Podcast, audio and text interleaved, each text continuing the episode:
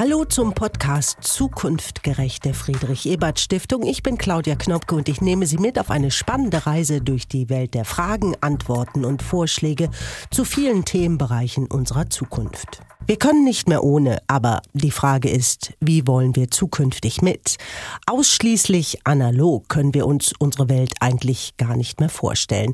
Doch ist die digitale Welt so, wie wir sie haben, auch so, wie wir sie wollen? Die Friedrich-Ebert-Stiftung ist dieser Frage in der Studie eine Vision für das digitale Europa nachgegangen. Um eine digitale Welt zu haben, in der wir Menschen im Mittelpunkt stehen, dafür müssen die großen Plattformen wie Google, Amazon, Apple und Co. gezähmt werden. Das sagt Thomas Gegenhuber. Der Professor für Betriebswirtschaftslehre und digitale Transformation hat die Studie erstellt und er sagt, wir brauchen den digitalen Humanismus. Thomas Gegenhuber sieht für Europa die Notwendigkeit einer eigenen digitalen Strategie. Denn die großen US-amerikanischen amerikanischen und chinesischen Global Player, also die marktbeherrschenden Plattformen, einfach zu kopieren, ist keine Lösung. Erstens, weil wir aus den Fehlern der anderen lernen sollten und zweitens, weil wir uns vom kapitalgeleiteten Ansatz der amerikanischen Plattform und dem chinesischen Ansatz, der hohen technologischen Fortschritt mit staatlicher Kontrolle vereint, absetzen sollten. Und dann habe ich mir gedacht, arbeiten wir doch in Richtung eines europäischen digitalen Humanismus, der vernunftgetrieben ist, der auf den Werten basiert, Freiheit, Nachhaltigkeit und Gerechtigkeit. Und was mir auch ganz wichtig ist, der menschenfreundlich ist, aber Technologien oder neue technologische Möglichkeiten ersten, also vorerst einmal mit einem Optimismus begegnet, aber sich doch auch fragt, wie wollen wir eigentlich Technologien und diese Organisationsformen für uns nutzen, um eine bessere Gesellschaft zu organisieren. Wie das im Einzelnen aussehen kann und warum dieser digitale Humanismus die digitale Welt auch gerechter machen kann, darum geht es in unserer aktuellen Podcast-Folge Zukunft gerecht. Die digitale Welt bietet uns eine Fülle von Möglichkeiten. Das erleben wir gerade ganz besonders in der Corona-Krise. Wer kann, ist im Homeoffice und erledigt auch andere Arbeiten online von zu Hause. Dabei googeln und dudeln wir, besprechen uns per Videochats oder wir treffen dort Familie und Freunde. Unser Leben teilen wir via Facebook, Instagram oder TikTok. Zwischendurch kaufen wir online bei Amazon ein. Die großen Plattformen haben aber nicht nur Einfluss auf unser privates Leben und Verhalten, sie ordnen auch die traditionellen Märkte und Branchen neu. Sie verändern die Regeln des Wettbewerbs. Auch Arbeitnehmer- und Verbraucherinnenrechte werden nicht immer eingehalten. Dienstleistungen, Produkte, Technologien, alles mit einem Klick. Doch wir alle wissen mittlerweile, die Währung, in der wir dafür zahlen, sind unsere Daten. Und das Unbehagen darüber wächst. Das zeigt eine Umfrage der Friedrich-Ebert-Stiftung von 2019. Die besagt, dass vier von fünf der Befragten in Deutschland wollen, dass die Politik Unternehmen wie Facebook, Google, Amazon und Co. Grenzen setzt. Thomas Gegenhuber setzt dabei auf angepasste Regulierung. Denn bislang ist unser Problem, dass wir, die Politik und die Institutionen der rasanten Entwicklung hinterherhängen. Wie schnell zum Beispiel Apple und iPhone den Telefonmarkt übernommen haben, also Nokia de facto aus dem Weg geräumt hat, das hat eine Geschwindigkeit, eine Beschleunigungskraft, die haben wir jetzt noch nicht gesehen. Also diese digitalen Innovationen, die aufeinander bauen, dieses Nutzen von Netzwerkeffekte beschleunigt den Prozess des Wachstums. Gleichzeitig sind natürlich unsere Institutionen einerseits durch diverse Sparprogramme nicht bestens aufgestellt und hängen immer natürlich ein bisschen dahinter nach, diese neuen Technologien zu verstehen und dann dementsprechend darauf zu reagieren. Geschwindigkeit, Ressourcen und Anpassungsfähigkeit sind aber nur Teilaspekte. Und dann haben wir eine Frage, was liegt in unserer Kompetenz? Aber ich glaube, da ist eben auch ein Veränderungsprozess, weil ein Airbnb oder ein Uber das können wir leicht regulieren, unter Anführungszeichen, weil das materialisiert sich ja vor Ort. Und auch die Politik der EU-Kommission zeigt, wenn wir wollen, können wir diese Plattformen natürlich durchaus zähmen.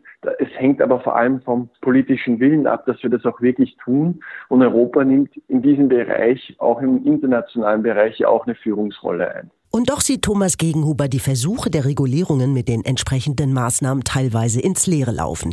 Auch wenn die EU-Kommission etwa milliardenschwere Kartellstrafen gegen Google verhängt, die DSGVO, die Datenschutzgrundverordnung beispielsweise, ist für Gegenhuber eher ein zweischneidiges Schwert.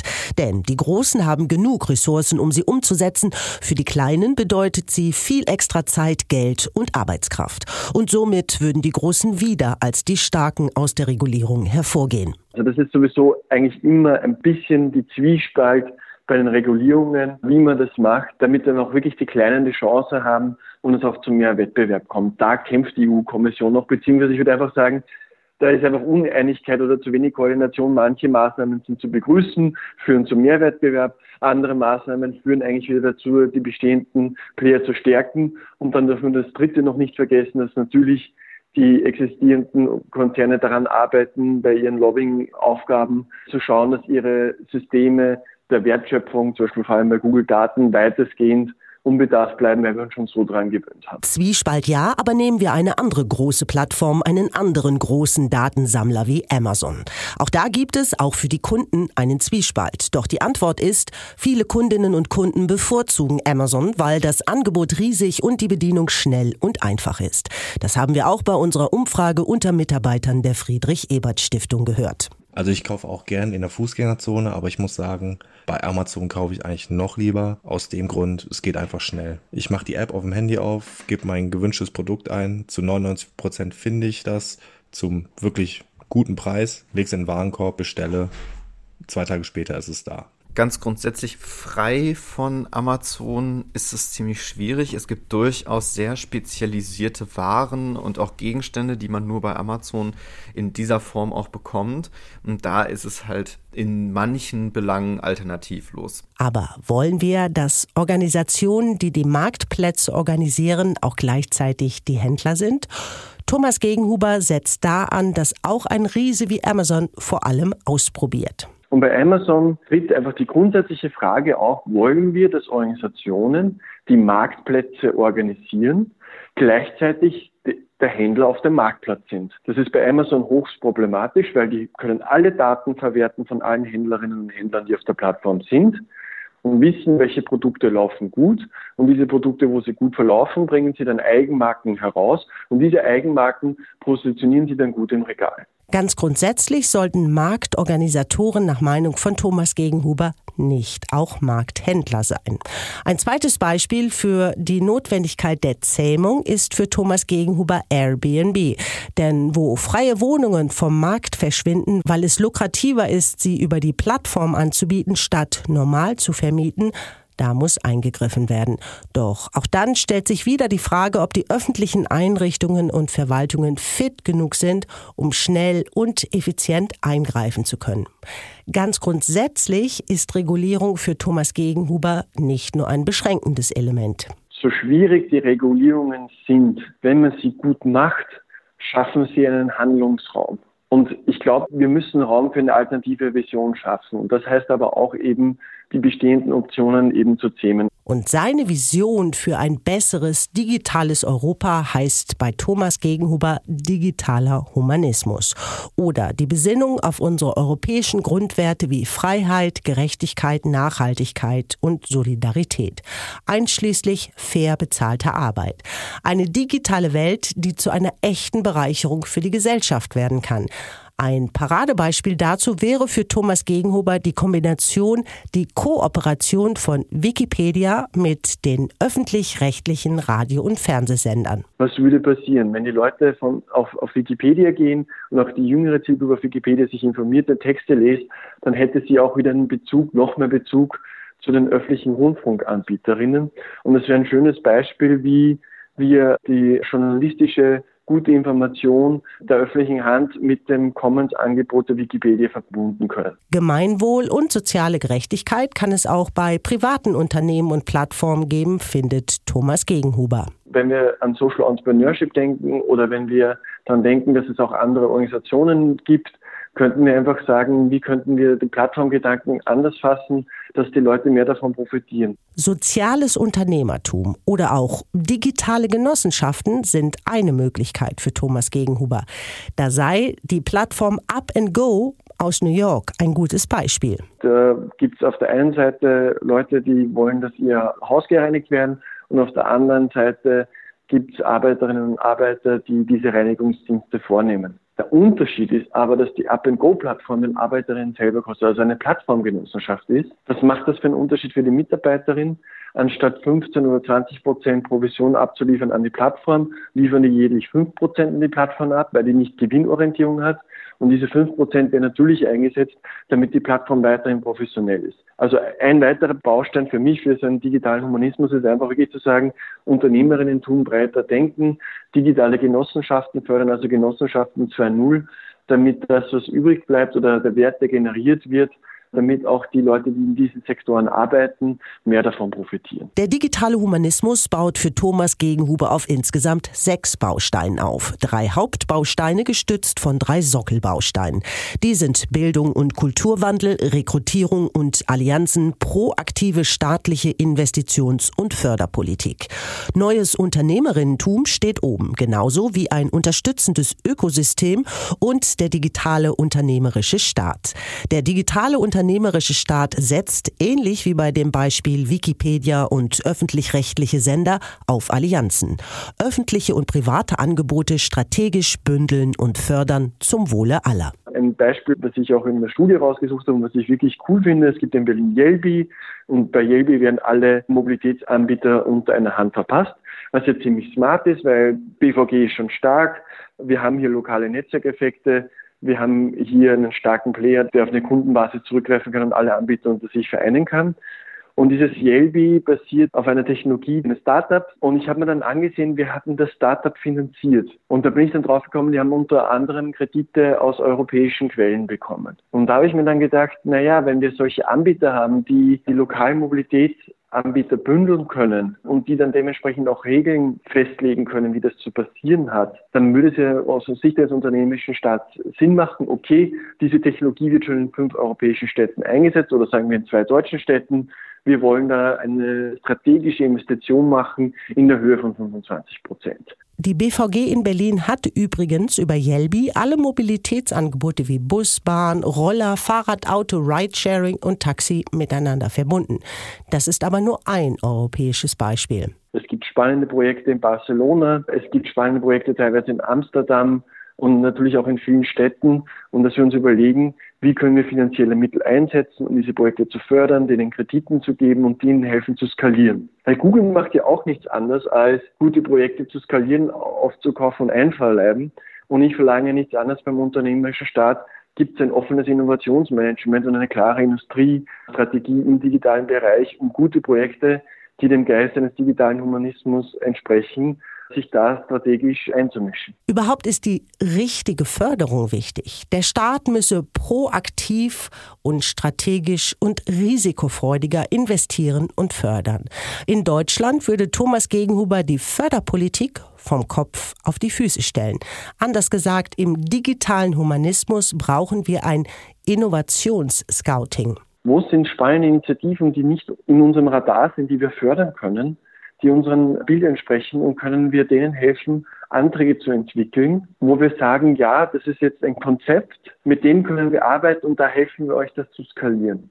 Man muss die Logik ändern, nicht zu sagen, wir machen Ihnen einen Fördertopf auf und bewirbt euch mal, sondern was ist denn da draußen spannend? Und können wir das unterstützen. Rein theoretisch wissen wir jetzt also, was in der digitalen Welt mit ihren fast allmächtigen großen Plattformen besser sein könnte. Ganz praktisch, eigentlich auch, wie unsere Umfrage zeigt. Plattformen wie Amazon sind praktisch, das haben wir schon gehört, und das ist häufig ein Argument.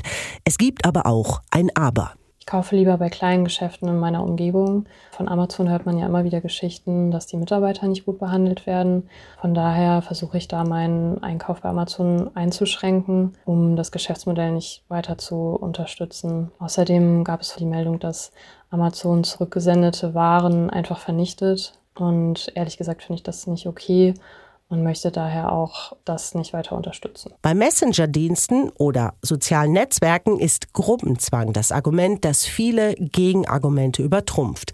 Und auch wenn es um den eigenen Geldbeutel oder viel möglichen Spaß geht, lässt es sich über manchen Zweifel hinwegsehen. Ich habe schon mal bei Airbnb eine Wohnung gebucht Vor allem, wenn es um einen Urlaub geht, wo man ein bisschen mehr aufs Geld gucken muss, ist Airbnb eine sehr gute Alternative. Da kann man tatsächlich sehr viel Geld sparen. Bei meiner letzten Buchung mit Airbnb ähm, gab es eine Änderung bei den Kontodaten. Ich hätte da ein Ausweisdokument hochladen müssen. Ich kann verstehen, dass Airbnb die Identität der Nutzerinnen und Nutzer prüfen möchte und auch das gegenüber den Airbnb-Vermietern absichern möchte. Aber insgesamt war es mir doch zu intransparent, was Airbnb mit meinen Daten macht. Und ich schicke ja nicht einfach meine Perso-Daten durch die Welt. Das gerade an einem amerikanischen Unternehmen war mir das zu unsicher, da die es ja mit Datenschutz nicht so genau nehmen. Unsere Daten und der Datenschutz. Das ist, wenn es um die offizielle Lesart geht, gerade bei uns in Deutschland ein hochsensibles Thema. Doch als Nutzerinnen und Nutzer des Internets kommen wir nicht drum herum, unsere Daten preiszugeben. Und wir tun es recht sorglos, meint auch die SPD-Vorsitzende Saskia Esken so richtig frei sind wir in dieser Entscheidung nicht. Wenn wir dazugehören wollen, dann müssen wir ein Facebook-Profil unterhalten. Und selbst übrigens die, die keines äh, unterhalten, sind Teil des Trackings, das Facebook betreibt. Wir haben gehört von diesen Shadow-Profilen und so weiter. Ja. Aber durch diese scheinbar freie Entscheidung steckt so ein Stück Fatalismus, eigentlich aber auch Hilflosigkeit dahinter, wenn wir schauen, dass äh, Menschen sich mit Datenschutz ähm, und Geschäftsbedingungen kaum auseinandersetzen und halt ihre Häkchen setzen und dann damit jegliche Souveränität aufgeben, in Teilen sogar den Unternehmen einräumen äh, und gegenüber erklären, ja, ich habe meine Freunde informiert darüber, dass, dass ihre Daten weitergegeben werden. Das heißt, ich verhalte mich falsch gegenüber den Datenschutzbestimmungen und, das Unternehmen schiebt die äh, Verantwortung auf mich ab. Das ist schon äh, eine ziemlich coole Vorgehensweise. Auch das Monopol der großen Plattform nicht nur auf unsere Daten ist ein Problem, sagt Saskia Esken. Es ist deswegen ein Problem, weil die äh, monopolartige Dienstleistung, die die bieten, ja am Ende dazu führt, äh, freie, souveräne Kundenentscheidungen nicht mehr möglich sind. Das heißt, ich habe eigentlich nur noch die Möglichkeit, eben auf dieser Plattform die Dienstleistung wahrzunehmen und die anderen sind so unbedeutend, ähm, dass ich dann gerade eben bei den sozialen Netzwerken eben ein sehr einsamer Mensch bin auf so kleinen alternativen Anbietern. Auch das sei schon ein wichtiger Grund, dass die großen Plattformen besser reguliert werden müssen. Sonst verlieren nicht nur wir unsere Datensouveränität, sagt Saskia Esken. Auch der Staat sei ja häufig Kunde dieser Anbieter. Die Datenschutzgrundverordnung sei da ein Ansatz, aber noch nicht das Ergebnis. Da sind wir einen Schritt weiter jetzt mit der Europäischen Datenschutzgrundverordnung. Ob wir mit der Durchsetzungsfähigkeit wirklich weitergekommen sind, darf vorerst noch bezweifelt werden, weil eben die Strukturen des Europäischen Datenschutzboards und auch die irische Behörde noch nicht in dem Maße schlagkräftig ist, wie es notwendig wäre. Aber der richtige Weg ist natürlich eine europäische Regulierung europaweit harmonisiert, nicht nur mit Richtlinien, sondern mit Verordnungen damit man dann eben auch durchsetzungsfähig ist. Die EU habe sich zwar schon ein gewisses Instrumentarium zur Durchsetzung der Regulierung oder zur Zähmung der großen Plattformen zugelegt, aber auch das ist, trotz hoher Kartellstrafen beispielsweise, noch nicht richtig zum Einsatz gekommen, findet Saskia Esken. Die möglichen Strafen und die möglichen Konsequenzen sind wesentlich geschärft worden durch die europäische Harmonisierung. Und dennoch muss man, wenn man sich die Summen anguckt, äh, ja immer noch in Frage stellen, ob wir damit wirklich die Unternehmen wirklich beeindrucken können. Wobei also vier Prozent des Jahresumsatzes als Höchststrafe beim Verstoß in der DSGVO ähm, schon ein ziemlich scharfes Schwert sind, muss man sagen. Aber es wurde bis jetzt so scharf nicht gezogen. Die EU sollte ganz grundsätzlich mehr eigene Wege beschreiten und sich nicht mit der Regulierung der großen Plattformen begnügen, meint Saskia Esken. Wir müssen mehr Raum schaffen, mehr fördern und aktiver eingreifen, um die Monopole zugunsten kleinerer Anbieter und oft besserer Anbieter zu brechen. Vor allem aber gehe es darum, die Datensouveränität, die digitale Souveränität zurückzugewinnen. Wir reden oft von digitaler Souveränität der Wirtschaft, weil wir sagen, es gibt kaum noch Unternehmen, die eine maßgebliche Rolle spielen im digitalen ja, in Deutschland und auch kaum in Europa, weil ich uns schon auch in der schwierigen Lage sehe, dass wir eben keine Entscheidungsfreiheit mehr in Teilen haben wegen der Monopolbildung, dass wir aber auch unsere Rechte nicht hinreichend durchsetzen können. Und nur durch diese Souveränität kann ich mich auch kreativ und aktiv daran beteiligen, was im Netz geschieht und wie das Netz auch gestaltet ist. Nicht nur die Digitalität soll den Menschen dienen, sondern die Menschen sollen sie auch für sich nutzen können und auch aktiv äh, gestalten. Monopole können auch dadurch gebrochen werden, dass geteilt werden muss. Die Friedrich-Ebert-Stiftung hat sich in einer zweiten Studie mit dem Thema Datenteilungspflicht beschäftigt. Stefanie Moser von der Friedrich-Ebert-Stiftung hat die Studie verantwortlich begleitet und sie sagt, Datenteilungspflicht ist im Prinzip ein Gemeinschaftskonto. Wir alle haben eingezahlt, also sollten wir auch alle etwas davon haben. Daten sind halt ein ganz zentraler Grundstoff, um in einer digitalisierten Welt entsprechende Technologien entwickeln zu können, entsprechende Anwendungen entwickeln zu können. Und im Moment konzentrieren sich die Daten bei sehr wenigen Akteuren, nämlich genau auch bei diesen großen Plattformen und liegen dort eben in Silos, wo die anderen nicht drauf zugreifen können.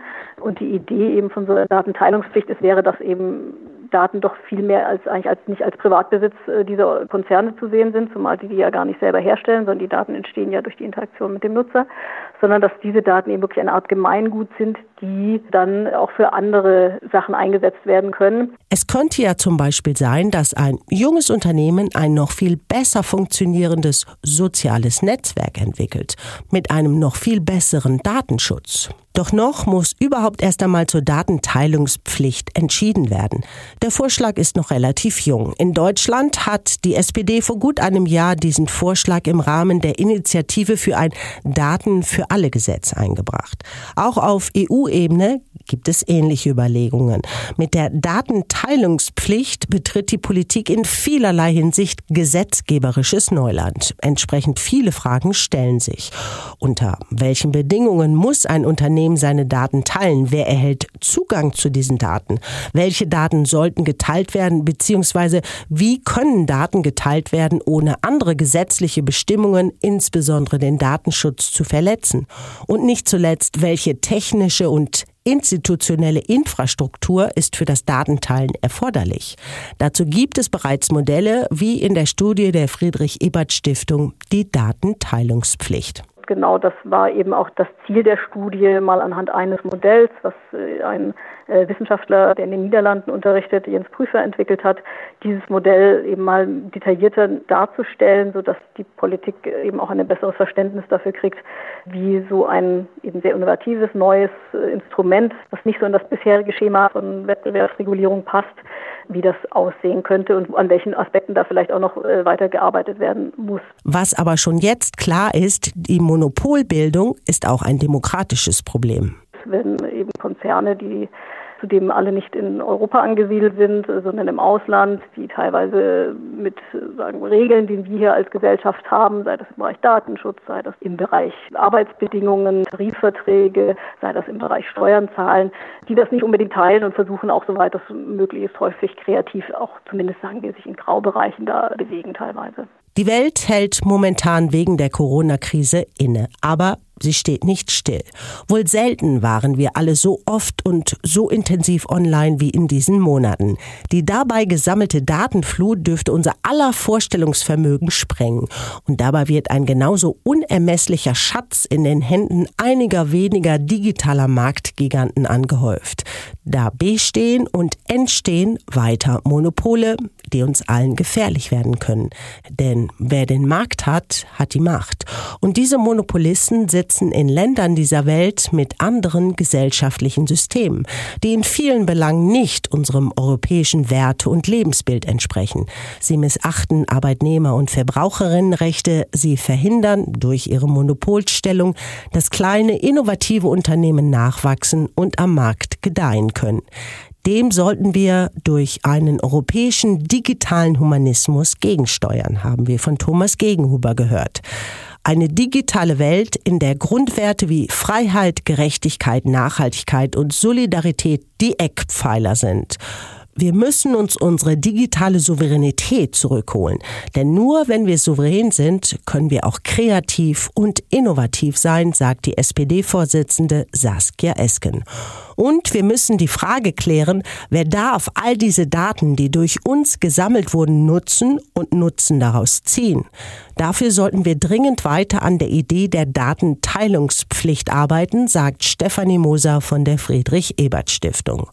Wenn wir die großen regulieren und zähmen wollen, muss die Politik, muss der Staat selber unternehmerischer denken und handeln, muss die Politik den digitalen Davids durch innovative Förderpolitik und Unterstützung die Mittel gegen die digitalen Goliaths an die Hand geben. Ich sage danke fürs Zuhören bei Zukunft gerecht, dem Podcast der Friedrich Ebert Stiftung. Bis zur nächsten Folge.